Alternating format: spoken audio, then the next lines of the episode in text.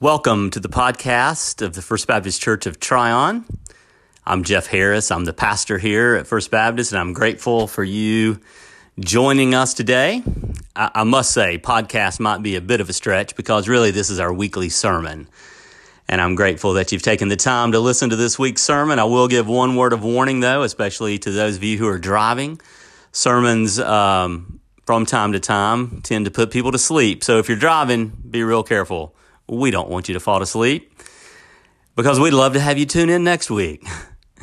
I hope you enjoy this week's sermon, although enjoy is really not the intended outcome of a sermon, but I am grateful that you took the time to listen and I hope you have a great week. I'll catch you next week.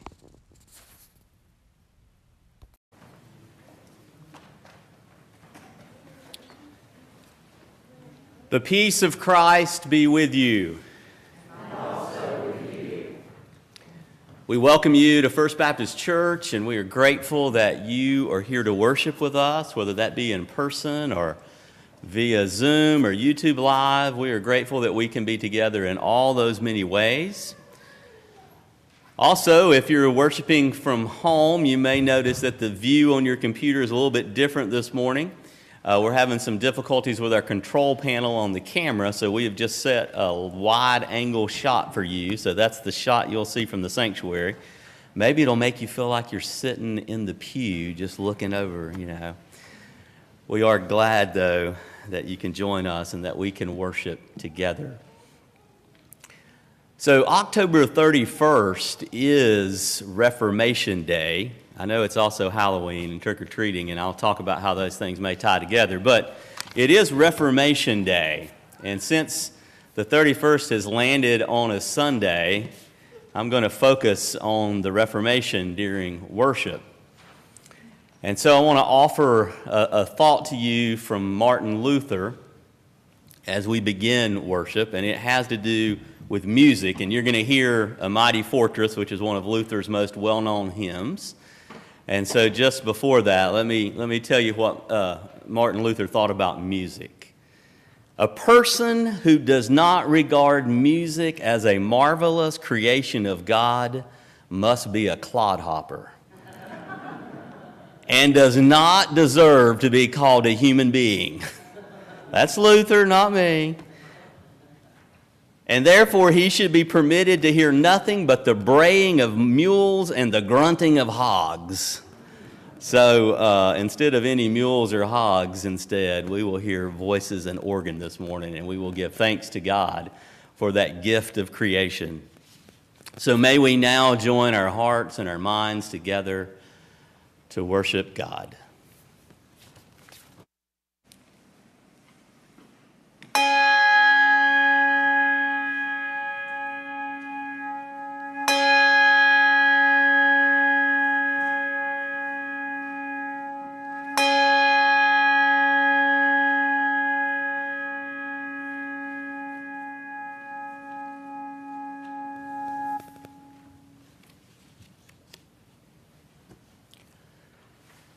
Since we are surrounded by so great a cloud of witnesses,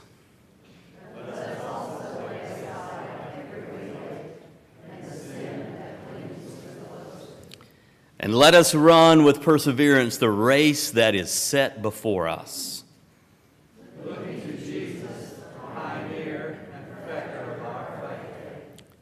Gather us together this Reformation Sunday, O God.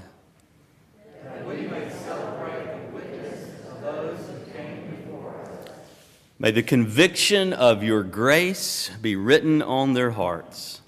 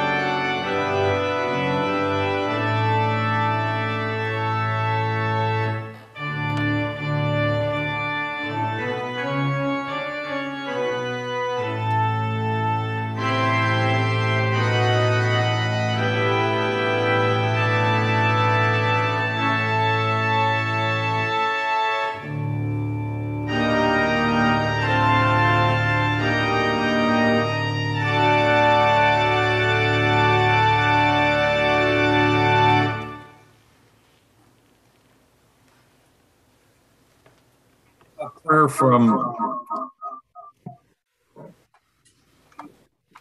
sorry, um, a prayer from our brothers and sisters across the world that was written um, from the Reformed Church. So join me. Oh God, you made us in your own image and redeem us through Jesus, your Son. Look with compassion on the whole human family. Take away the arrogance and hatred which infects our hearts. Break down the walls that separate us.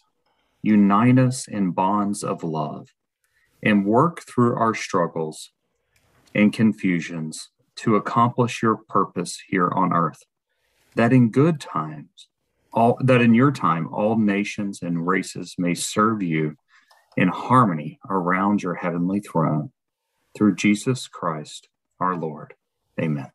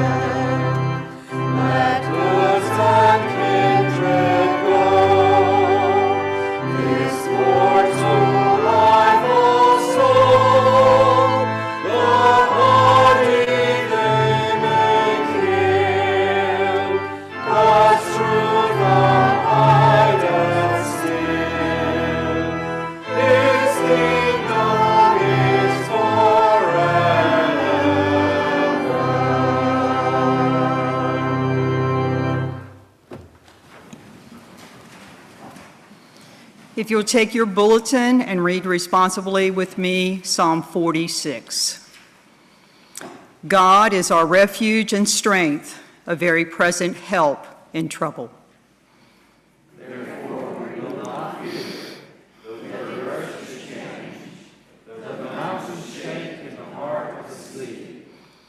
Though its waters roar and foam, through the mountains tremble with his tumult.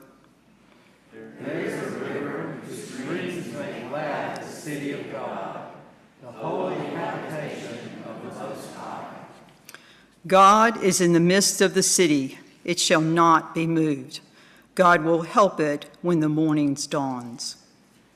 The nations are in uproar, the kingdoms totter, he utters his voice, the earth melts. The Lord of hosts is with us, the God of Jacob is our refuge. Come, behold the works of the Lord. See what desolations he makes wars cease to the end of the earth. He breaks the bow and shatters the spear. He burns the shields with fire. Be still and know that I am God. I am exalted among the nations. I am exalted in the earth. The Lord of hosts is with us. The God of Jacob is our refuge.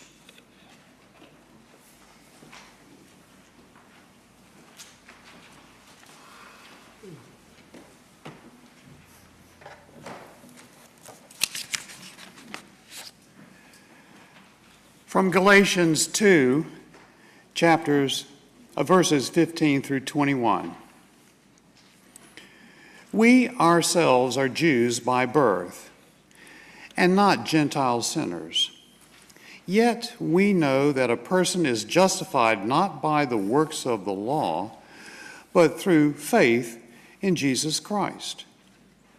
And we have come to believe in Christ Jesus so that we might be justified by faith in Christ, and not by doing the works of the law, because no one will be justified by the works of the law.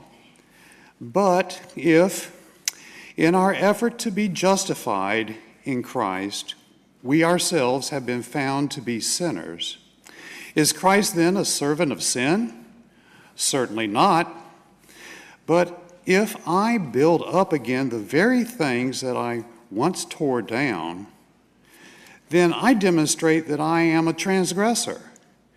For through the law I have died to the law, so that I might live to God. I have been crucified with Christ, and it is no longer I who live, but it is Christ who lives in me. And the life I now live in the flesh, I live by faith in the Son of God, who loved me and gave himself for me. I do not nullify the grace of God, for if justification comes through the law, then Christ died for nothing. The word of the Lord.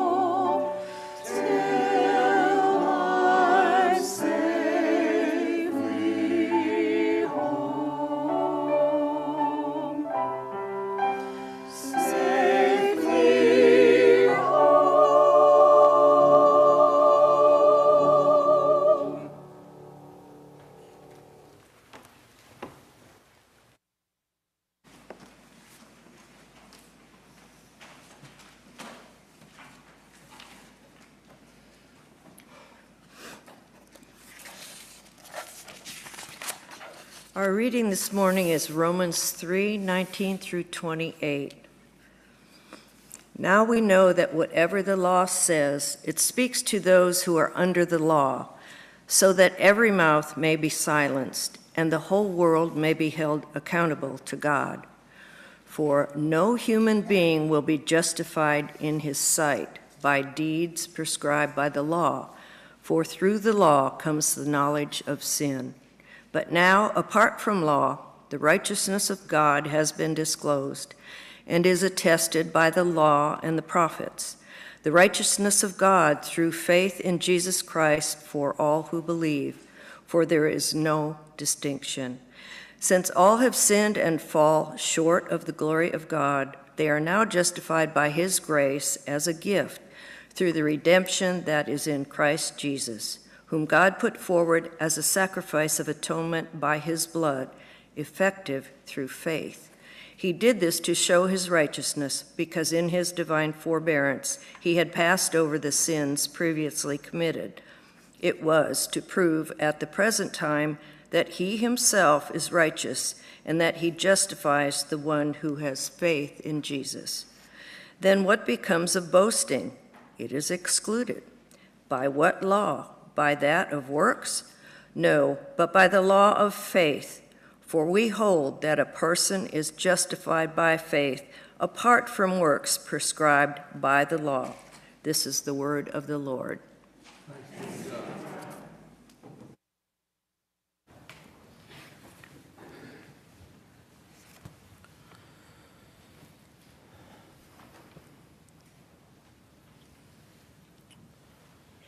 So it was on this day, October 31st, back in 1517, when Martin Luther nailed the 95 Theses to the door of All Saints Church, also known as the Castle Church in Wittenberg, Germany. And, and that was the start of the Reformation which is why some call this Reformation Sunday, but it is also All Hallows Eve, which is where we get the word Halloween. And All Hallows Day is tomorrow, so All Hallows Eve today, All Hallows Day tomorrow, more commonly known as All Saints Day. So that's how those sort of all intertwine with each other.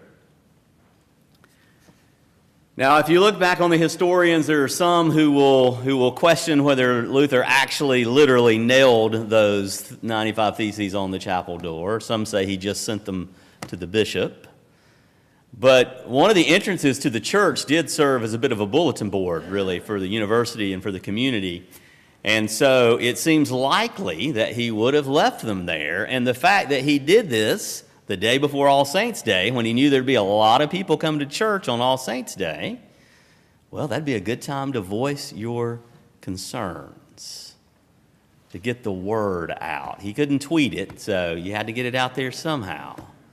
And so it is important, I think, to put Luther's words and Luther's call for reformation in the proper context. It is very important to say he was not attempting to start a new church. You should know that. He did not intend to start a new church. He certainly did not intend to start something called Lutheranism. He would have been kind of appalled that they would have named a denomination after him. What he was attempting to do was to reform practices within the Roman Catholic Church that he believed were problematic. And in many ways, Luther would have said he was trying to reform the church because he was a good Catholic. That's why he did it, not because he was trying to rip the church apart. But if you wanted to get an understanding of, of, of what his main objection was, if you want to put a picture on it or a face on it, it's the sale of indulgences. That was what Luther was really disturbed about. An, indul- an, an indulgence is a way to reduce the amount of punishment that one must undergo for their sins. And so indulgences oftentimes were prayers or, or a particular good work that you might do. And so the indulgence could be for you, could be for someone else living, it could even be for someone who had died who you thought was, was in purgatory. You, you may have, in fact, heard that saying from uh, Johann Tetzel, uh, the minister, who said that as soon as a coin in the coffer rings, the soul from purgatory springs. You may have heard that. Um, that's what Luther was objecting to. And I will just, I'll kind of add a little parenthetical. If you wanted to drop five Brave tickets in the offering plate tonight for game five, it, it'll be okay. The Lord won't hold that against it, and I'd be very grateful for that. It's not really, you know. Anyway, anyway, the idea, the idea was that you could buy your forgiveness. You could buy your salvation. And this idea was repugnant to Luther as it should have been. And Luther saw the practice uh, as the very antithesis of the gospel. And then to make matters worse, they were actually using this money from the sale of indulgences to rebuild St. Peter's Basilica in Rome. So not only was it really bad theology about you can buy forgiveness and that kind of thing, but, but it was a, a disproportional kind of taking advantage of the poor to rebuild a church, which is like a triple whammy, really, right? Really bad theology. You're taking advantage of the, church, of the poor to, to to build this church. And so, this, this kind of sale of indulgences, I think, is what pushed Luther over the edge and what is often known uh, to have triggered his uh, protest. And there are really kind of three main theological points underneath this that, that serve as the foundation for Luther, Luther's protest. And the text that you heard read here the text from Galatians, the text from Romans, those were texts that Luther, uh, that really helped him think in these ways. This first one, by salvation by faith alone. That was, if you want to understand Luther, that was his, his most, um, I guess, the, the central part of his theology. Salvation by faith alone, which is to say that, that salvation is not earned by following the law, it is not earned by good works, it certainly can't be bought. But salvation is a gift from God, it is grace. So that undergirds all of Luther's theology. And where did Luther get this? Where did he get it from? Well, he got it from the scriptures, right? So, this second sort of foundational view of Luther is called sola scriptura in the Latin. Sola scriptura. It means scripture alone. And what Luther really means by that is that the scriptures are the ultimate authority for faith and practice. It must be found in the scriptures. Luther put it this way one way, one time. He said that a simple layperson armed with scripture is greater than the mightiest pope without scripture. A simple layperson armed with scripture greater than the mightiest pope without scripture. And then the, the third belief here that's, that's foundational to his thinking is this idea that all we Baptists know about priesthood of all believers, the priesthood of all believers. Again, Luther finds this in the scriptures and becomes convinced of it. And he's a professor of theology, by the way, he's a teacher. And so he came to believe that when you are baptized into the faith, you are also ordained that you've been set apart to do ministry. Not, not to be your own priest. That, that's, that wasn't his point. Sometimes we read it that way. Well, we're all, our own priest. No, we are priests to each other. That is really what Luther meant by this idea of priesthood of all believers, that we are all priests and that we are priests to each other. And so Luther saw a church that had become too corrupt and too authoritarian. And he wanted to do something about it. Again, he wasn't looking to start his own church, he was looking to reform his current one. And his beef with the church was a lover's quarrel. That is important to remember, right? Like, sometimes people have the beef with the church and it's not a lover's quarrel, right? They just despise the church, perhaps, or they've had bad experiences and they don't. Want. Luther's beef with the church is a lover's quarrel. He is only doing this out of a sense of love. And therefore, he was right. He was right to protest. And the truth is, it worked. It worked. Luther's attempt to reform the church worked in a way that he could have never imagined. He could have never really fully imagined the way that the Protestant Reformation would take shape.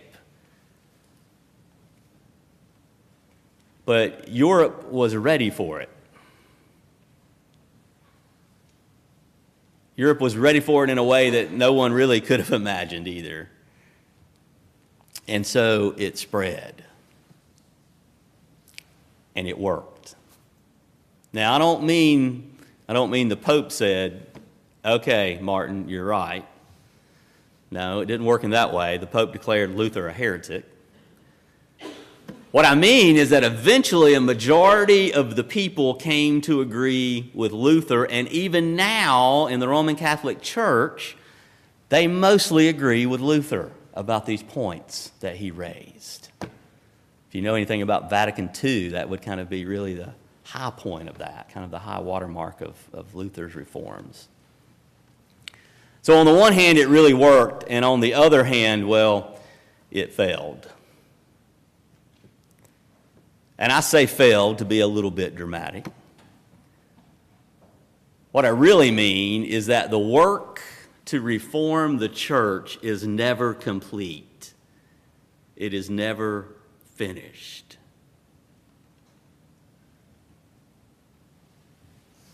The work to reform the church is never finished because guess what? The church is made up of people like you and me. Which is to say, the church is made up of sinners. Always has been, always will be. And so the church is always in need of reform. And in some ways, in some ways, we, we have two choices. The first cho- choice is a combination of complacency and cynicism and apathy. And, and you could describe it this way you could say, well, preacher, you just said the church is made up of a bunch of sinners, so what do you expect? It just is what it is. That's one choice. The other, the other is this. Surely those of us who have received the grace and the mercy and the love of God can do better. Surely those of us who claim to follow Jesus, surely we can at least look like we're trying to. And surely those who claim to believe in the Holy Spirit, surely we can be open to the Spirit, can be open to the Spirit transforming us and changing us. And I really think those are the two options cynicism and apathy and complacency, or we can be open to what the Spirit might do. Now, let's just be frank for a minute. The church in America is in a really tough place right now. It's in a tough place. We are in decline. The decline that has happened in Europe for decades, you can see that happening here too. We're just a little behind, but it is happening. So you can add to that decline, you can add to the political polarization that we are also experiencing here in America. And, and this polarization is all around us, it's, it's in the air we breathe. Now, you think about the time, the amount of time that the church has each week to shape and form us. Think about it. How much time does the church have each week to shape and form us? What is that? An hour? Maybe two? Maybe a little more? Now you think about the amount of time that cable news and social media has to shape and form us each week. Not even close, is it? You think about how you spend your week and the way you use your time? It's not even close. Alan Jacobs, who teaches at Baylor, he said it this way. He said, This is true of both the Christian right and the Christian left. He said, People come to believe what they are most thoroughly and intensively taught to believe, and that teaching comes not from the churches, but from the media that we consume, or better yet, the media that consumes us. And then he says, churches barely have better than a snowball's chance in Hades than shaping people's lives. That's not very good odds. I, I, I, find that statement to be especially depressing because it seems to be true. It seems to be true. Not only does the polarization seep into the church and, and, and, and separate us, but, but what the real problem is, is that we end up being led by someone other than Jesus. And, and then you add to these difficult circumstances, I mean, there already, you know, decline's a fairly big one, polarization a fairly big one. Then you add in the pandemic. You add in now 20 months of this, and the pandemic has, this has worn us out, right? I mean, everybody's worn out, we're tired. And the pandemic has also exacerbated the polarization. I had no idea I would have lost this bet. I had no idea that masks and vaccines could be so divisive. I didn't really see that coming. But they have been.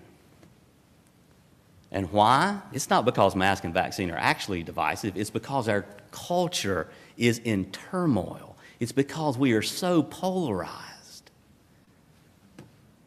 It doesn't matter what happens, it just becomes another issue to divide people. And if you are not convinced of the dangers of that, I would ask you to reconsider it because it is extremely dangerous. And it's a symptom of this deep, deep problem that we have, a problem that I think is likely to get worse. But my actual point about the pandemic, even more than that, is the fact that it has kept us from being together in normal ways now for a really long time.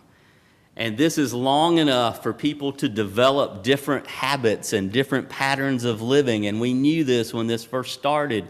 We said the longer this goes on, the more detrimental it will be for churches. And we could name a bunch of other stuff, right? But that's probably enough, those three. And it would be easy. It would be easy to, to think about the situation in which we find ourselves and to just give way to the complacency and the cynicism and the apathy. It'd be real easy to do that. But I think that you and I both know that is not what we are called to do. That's not what God wants us to do. It's not what God expects us to do. It is our turn to reform. We are ripe for a reformation. We need a reformation. Some say they come along about every 500 years. Some of our historians, if you look at the history of the church. Now, here is one of the dangers with the Reformation, like if we choose to take up this task of how do we reform ourselves. Here, here, here's, here's a couple of things that are dangerous about that. It's really easy to criticize and it's really hard to change. It's really easy to criticize, but it's really hard to change. It's really easy to protest, but it's really difficult to produce good fruit. I mean, we could sit down right now and we could come up a list with everything about the church. I don't just mean First Baptist Church, I mean the church, universal. We could sit down and come up with a list of all the things that need to be reformed. Luther had 95 shucks. We could come up with 905, I'm convinced, right? And the truth is, most of us are fairly gifted in the areas of critique and complaint. I know that I am. But, but the thing is, like reform, reformation, being reformed and reshaped, that it takes a lot more than complaint and critique. It takes a lot of hard work. And the truth is, it's not very exciting work. It's sort of long, slow, tedious work. And then here's the real bad news we cannot do it. That's the real bad news to that. We cannot do it.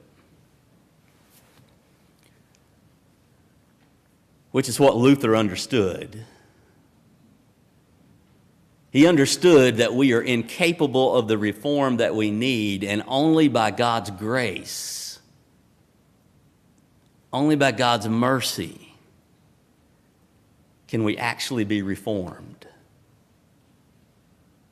Now, does it require work from us? Yes, it absolutely requires work from us, but it is ultimately dependent upon God.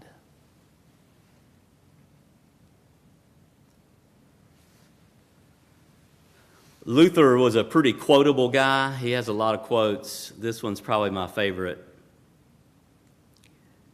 The Christian shoemaker does his duty not by putting little crosses on the shoes, but by making good shoes, because God is interested in good craftsmanship. The Christian shoemaker does his duty not by putting little crosses on the shoes. No, he does it by making good shoes because God is interested in good craftsmanship.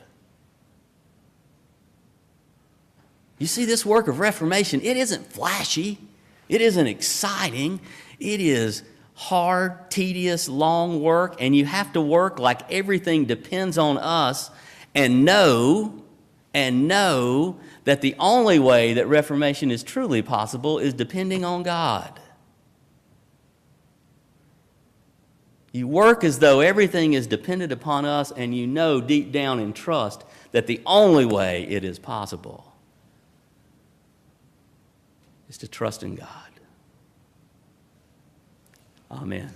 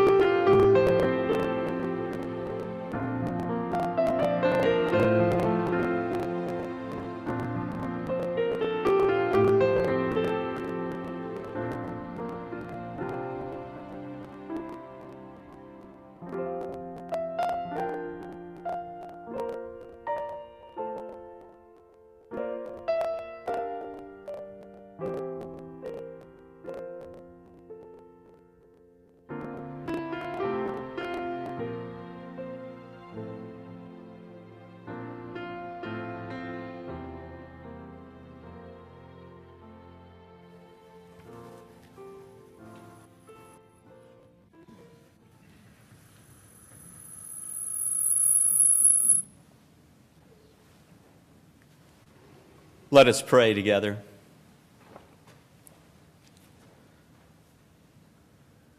Oh Lord, we are so grateful for this community of people, this community of believers who make up First Baptist Church Tryon. Thank you for the work that was done last week. Thank you for the seeds that were planted. Thank you for the lives that were impacted. Thank you for opportunities to serve.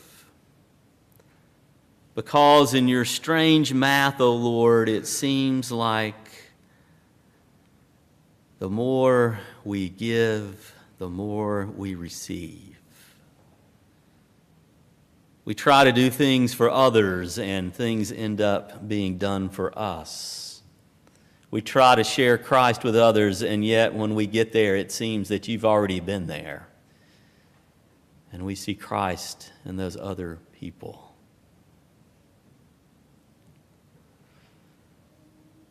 We confess, O oh Lord, that at times we border on apathy and cynicism and complacency. And we pray that you would move us from those places, that your Spirit would breathe into us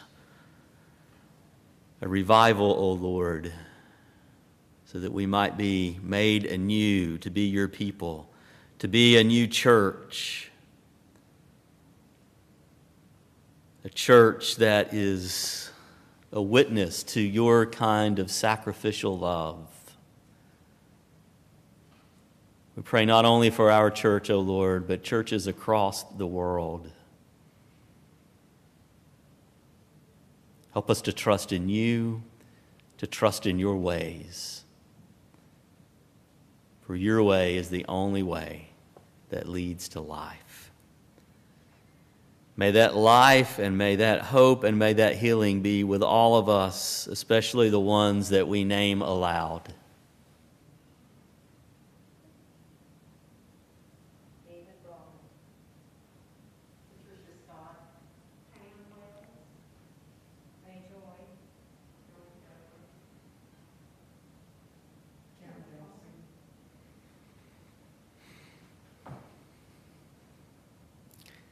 And those of you joining us online, if you have names to offer, you may unmute yourself and do so at this time. Ray Dusenberry.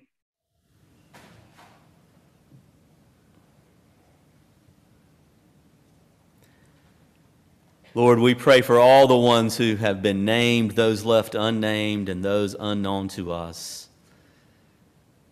May you give them new life. May you give them healing. May you give them hope through Jesus Christ our Lord, the one who has taught us how to pray.